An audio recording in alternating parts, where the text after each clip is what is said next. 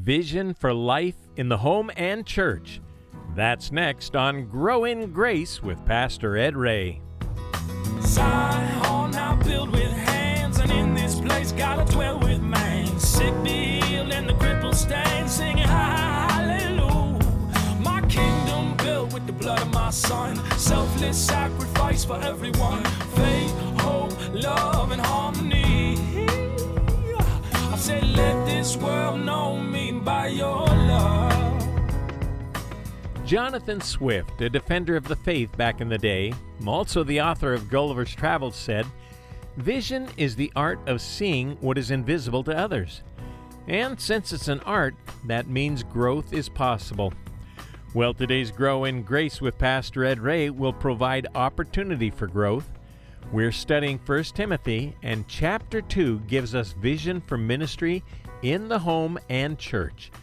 It will answer who's to lead how to make difficult cultural decisions, how to have the right balance on some of the relational challenges and attitudes. Surprisingly, our text gives modern vision from understanding an ancient culture. Here now is Pastor Ed. Chapter 2, verse 8 through 15, the battlefield. Verse 8 Paul writes, I desire, therefore, that men pray everywhere, lifting up holy hands without wrath and doubting. In like manner also, that the women adorn themselves in modest apparel, with propriety and moderation, not with braided hair or gold or pearls or costly clothing, but which is proper for women professing godliness with good works. Let a woman learn in silence, actually quietness, with all submission. And I do not permit a woman to teach or to have authority over a man, but to be in quietness. For Adam was formed first, then Eve. And Adam was not deceived, but the woman being deceived fell into transgression. Nevertheless, she will be saved in childbearing if they continue in faith, love, and holiness with self control. Let's stop there and pray. Lord, we thank you for your word and how we need to hear you in this matter that is so prevalent in our nation today, that we might understand your heart. In Jesus' name we pray. Amen. Well, we found it uh, important at first of the year to think about a verse. It's Proverbs 29, verse 18, and it says, Without a vision, the people perish. And it's a good time to, to stop and reflect on the things in the past year and the things ahead. God says, without visions, that spiritual vision and an expectation of coming good from Him, the hope of Him intervening in our lives and in others' lives, without that, you'll perish. You'll have no things to live for. So, that's my question for you. Uh, what's your hope? What's your expectation? What's your vision spiritually for the coming year? I go through it every year, and I, I think it's actually healthy for everyone, even non Christians, to consider it, but it's especially purposeful, important, critical, something that we should do as believers to look into the year ahead. I submit that there's two ways to look basically, optimism and pessimism. There's an old joke about these two guys that were one an optimist, one a pessimist, who lost their jobs and they uh, started looking in the paper. They started getting desperate, got really bad. So they noticed an advertisement for a pharmaceutical company that would pay $50 for live, healthy rattlesnakes. That's desperate. And so they grabbed their pillowcases and they headed out to try and find some rattlesnakes. And they were out in the middle of the desert, Phoenix area, and they, they came down the side of a hill and, and a rock let loose, and they both tumbled into a pit that was filled with rattlesnakes up to their ankles. And the pessimist said, Oh, no, we're dead. This is terrible. And the optimist said, Oh, no, this is wonderful. We're rich. So that's an attitude about looking into the future and uh, looking for something good in the midst of it. Well, we're kind of in a, I'm in a pit of rattlesnakes this morning with the verses that we're dealing with this morning. And a wise pastor would find a way out of it. So I asked Pastor Greg to do it while I was gone. He said he didn't hear me, so. coward. And so, uh, we're going to take on an area that's a very difficult text. It's difficult exegetically, there's some difficult parts to really understand what Paul means, and so there's some wiggle room in it, you know, I'll find. But also, it's very difficult culturally in our society. Of course, this is a hot button issue today, and here we have us having to talk about it. Obviously, God has something in mind when He leads Paul to do this, and I'm encouraging you to look deeper. Now, for men, it's easy to use these as a cudgel on women these verses. Well, God says I'm the leader, you know. And there's plenty of idiots doing that. And I meant that. And it's also, as women, easy to say, well, I'm going to completely disregard this. That shouldn't be in the Bible. I'm going to cut it out of mine. Thomas Jefferson cut the parts out he didn't like of his Bible, it got real small. And that's not helpful either. So let me say a couple things from the outset. I confess that I am pro woman. I am married to someone, I married way above myself. And God, through her, gave me two amazing daughters. They're both brilliant, uh, the daughters. And all three of the women in my life are smarter than I am. And uh, they are just brilliant people. Now, we live in a time where a, a woman is demanding, and in many cases, deservedly so, equal rights. We come up against these verses that go, that seem to be saying something different. It does not. It clearly is speaking about a very narrow area, and that is worship in the church and how God designates males to be in the hot seat, to be painted in a corner, to lead spiritually. It is, I'm in debt to my wife because she led me to the Lord. And so I can say, in all honesty, that I am eternally grateful for the woman that took me on. Because I was a case, you know, I was a, an atheistic biochemist, arrogant, and she got saved, and within six weeks she started witnessing to me. Now, she didn't convince me with her command of tensor calculus and astrophysics. She lived her life out in front of me. And uh, it was less than a year before God used her to lead me to his throne of grace. So, women, high regard, great respect. I grew up in a southern family. My dad was a, a Virginian, a southern gentleman, and uh, he demanded that myself and my two brothers, the three of us, respected women and more than respected them, uh, held them in the highest regard. And so I, I come to this subject with a prejudice towards women. And I just want to say that on the outset so you won't kill me after the service out in front, ladies. And number two, that this has something to do with vision. Your vision, our vision as a church, about what church is about. And because this is very much about worship in the house of God, God's order in public worship let me make one other point. I already warned about those who would use these verses, males who would use these verses to cudgel, uh, beat horrible things to their wives and their daughters. I probably can't say too much about that. But let me also say that God has designated the church a patriarchal living organism. This is to be church, the church of Jesus Christ, not this church, the church, led by men. And you see it from the opening chapters of Genesis. Uh, Adam, then Eve. Noah leads his family onto an ark. And then we go through Abraham and Isaac and Jacob, and then all the kings and David, and on and on. It goes up to the New Testament. And Jesus liberates women and gives them rights unknown in that day. But he chose 12 men to be his apostles. So, what we're looking for is the heart of God in these scriptures. And so, I would encourage you all, male or female, to open your heart and mind and ask the Holy Spirit to speak to you about what these verses are really about because we know that God is love. We know that He gives us salvation based upon His good gift of grace. It's not that we earn it, and that He is a respecter. He doesn't give advantage to any person. So, what is this about? This breaks up into three parts. Verse 8, men pray.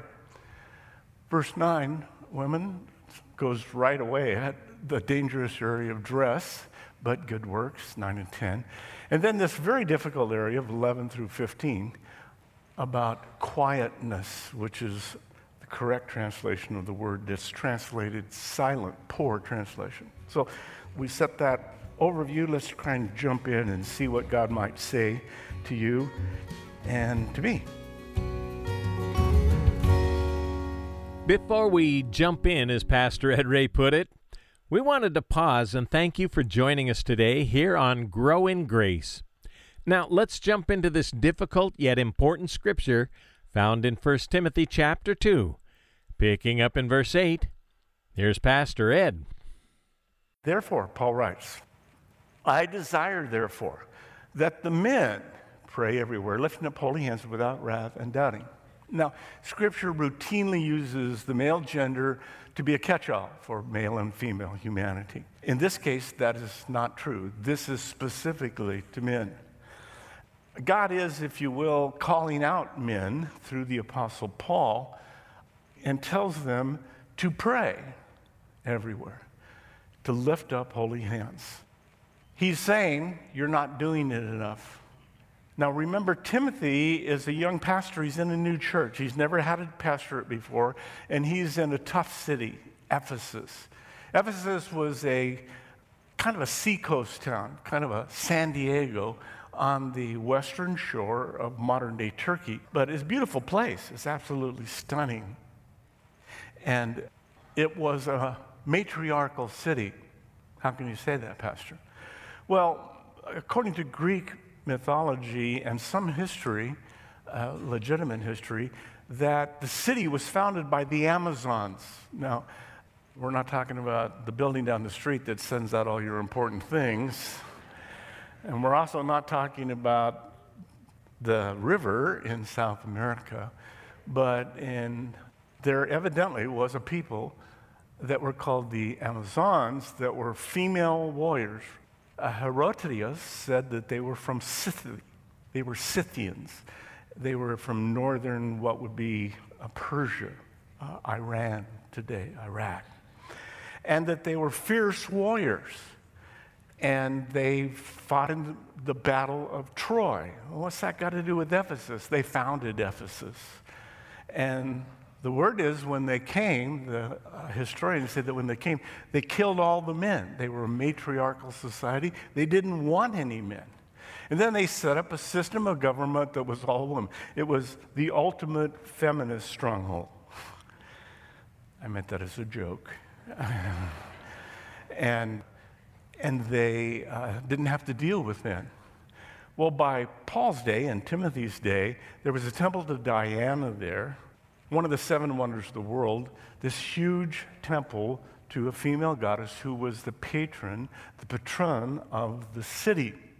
So Paul is writing to encourage a pastor who has started a church, uh, not started, but took on a church that Paul had started, and has to uh, somehow change the focus of the women in the church because they're all for cutting heads off the guys and moving on with worship, just the girls. Not quite that bad, but uh, that's the backstory. That's the of what's going on hysteric, hysterically, historically in this place. So, men pray everywhere, lifting up holy hands. Notice the emphasis on holy, set aside hands. That doesn't mean perfection. That means that you keep going back to God when you blow it, guys. God is calling on us to lead in prayer. That's what this is about. He's saying, men, lead. Lead in the church, lead in your homes. If you're married, then lead your wife in prayer, lead your kids in prayer. Pray before your meals. If you don't pray at home, that's a good place to start. Pretty easy to say, Bless this food, Lord, and then dig in. And you can grow in that.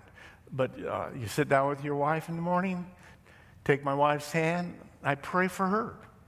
And it took me a long time to get there because I grew up in a church where you never prayed out loud unless you all did it together. And so there's some obstacles to overcome for men to do this without doubt, without wrath. You can't come to God anger to hold something against somebody else. Uh, unforgiveness, unconfessed sin in your life will hinder your prayers, we're told. We have to come in faith. We have to trust that God is a hearer of our requests. James said, without doubting, for let not the man who doubts expect to receive anything from God. I can't allow sin. I can't doubt that God cares and wants to answer. So I say that. God, I, I know you want to do this. I pray that you would. So, emphasis on prayer and then leading. Now he goes towards verse 9 for women. In like manner, also, that the women adorn themselves in modest apparel with propriety and moderation, not with braided hair, gold, or pearls, or costly clothing. Uh, this verse itself isn't to take up a whole morning of trying to work my way through it. Paul tells the sisters to dress modestly. Please do. A lot of contention about what the word modest means. What's acceptable dress in our culture is considered. Uh, risque in other cultures, and vice versa. So, how do we find what this means? A modest apparel. Well, the word modest comes from a Latin word that means moderate, in the middle, moderation. And so, Paul is simply saying styles come and go, but being in the middle, not too dourly, I'll say. He doesn't want you to, to wear a flour sack, ladies, or, or uh, not too risque, but find some middle ground. But that's just part of what he's saying here. Not with braided hair or gold or pearls or costly clothes. He's, he's not saying you can't wear gold. There are churches that try and interpret this this way. You can't wear pearls and all kinds of other things. He's saying do things in moderation. In fact, he's saying, be more concerned about the inside than the out. That's what God said to Samuel when he was looking for a king for Israel. And Jesse brought his sons by, and the first one come by, and he's this handsome guy. And, and Samuel says, Surely this is the one. And God says, No.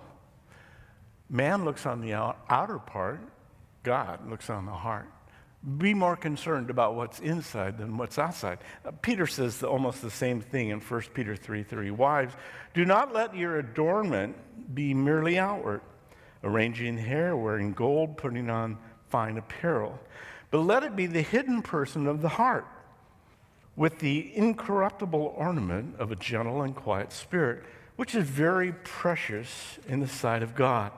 So focus on the inside, not the outside. Try and find the middle ground, and you're fine. Verse 10 uh, but which is proper for women professing godliness with good works. Again, it's pertinent about outward appearance. He's, he's pointing to that. We shouldn't judge people or try and be judged by outward appearances, by things we wear on the basis of things that are not important. So, notice he says salvation is with good works, not by good works. Uh, we could spend a lot of time on that, but you have uh, heard much of Romans, and Paul said it is by grace to the Ephesians. It is by grace you have been saved through faith for good works, not because of good works. You can't earn your way to heaven, right? Okay, Okay, so that's good. Let's pray and go home. Oh, wait a minute. You got verse 11. There is that little thing. Oh, dear. Let a woman learn in silence with all submission.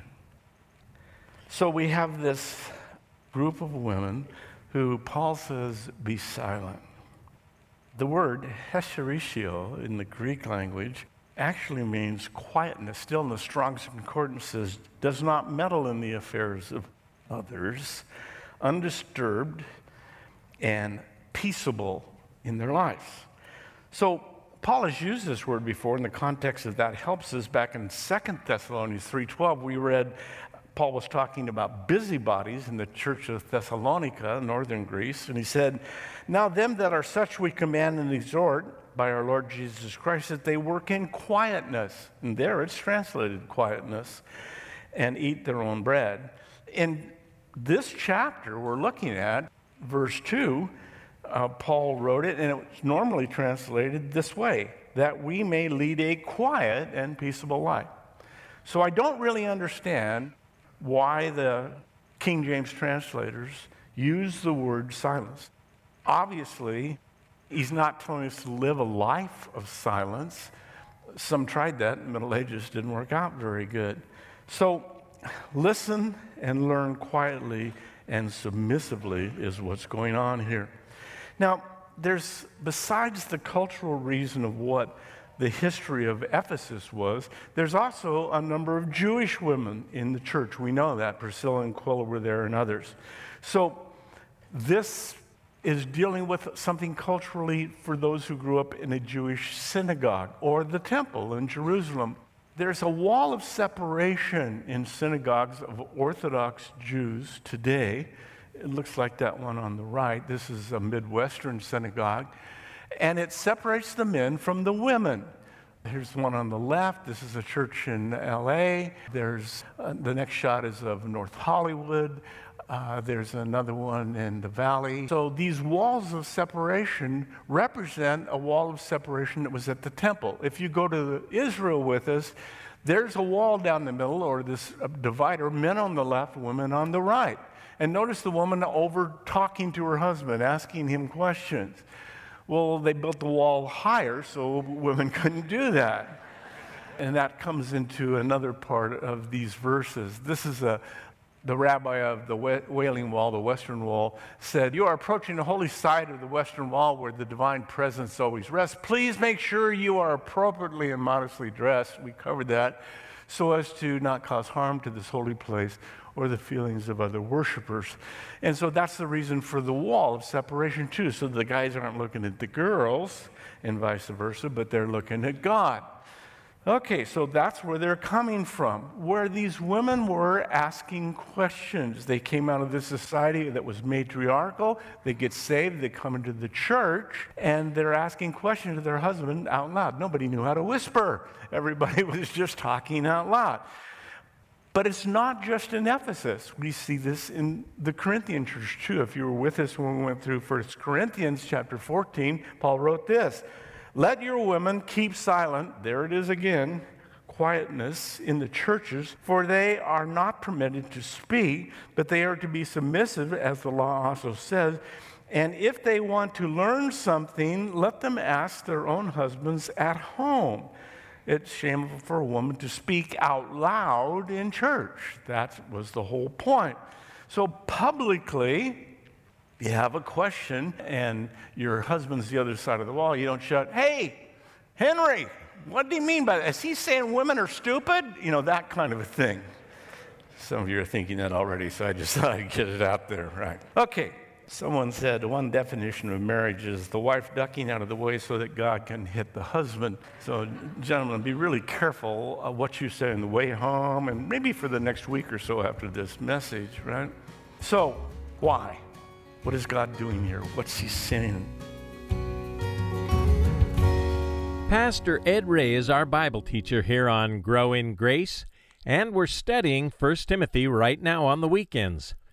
Get today's study on CD by calling us toll free at 844 77 Grace. That's 844 77 Grace. You can also listen to the program online at thepackinghouse.org. Again, we're at thepackinghouse.org. Now, we don't like to make a big deal about it, but we're a listener supported ministry. And as you give today, you're invited to request a copy of Elisabeth Elliot's book, Through Gates of Splendor. In January of 1956, five missionaries gave their lives in the jungles of Ecuador and made headlines around the world. You'll be encouraged and blessed as you read this compelling and inspirational true story. Allow it to spark your passion to get the gospel of Jesus out to those who are without Christ. It's yours for a gift of any amount, so call us right now at 844 77 Grace. Again, that's 844 77 Grace. And we're always touched when we hear about the great things that God is doing through this radio ministry. If you're growing in grace as you study alongside us, would you mind shooting us an email today? Our email address is packinghouseradio at AOL.com. And then join us back here next weekend for Grow in Grace as we turn to 1 Timothy. In the meantime, let's keep looking to Jesus as we grow in His grace.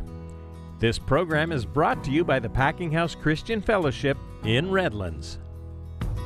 Zion now built with hands, and in this place dwell with man. Sick be healed, and the stand, singing hallelujah. My kingdom built with the blood of my son, selfless sacrifice for everyone.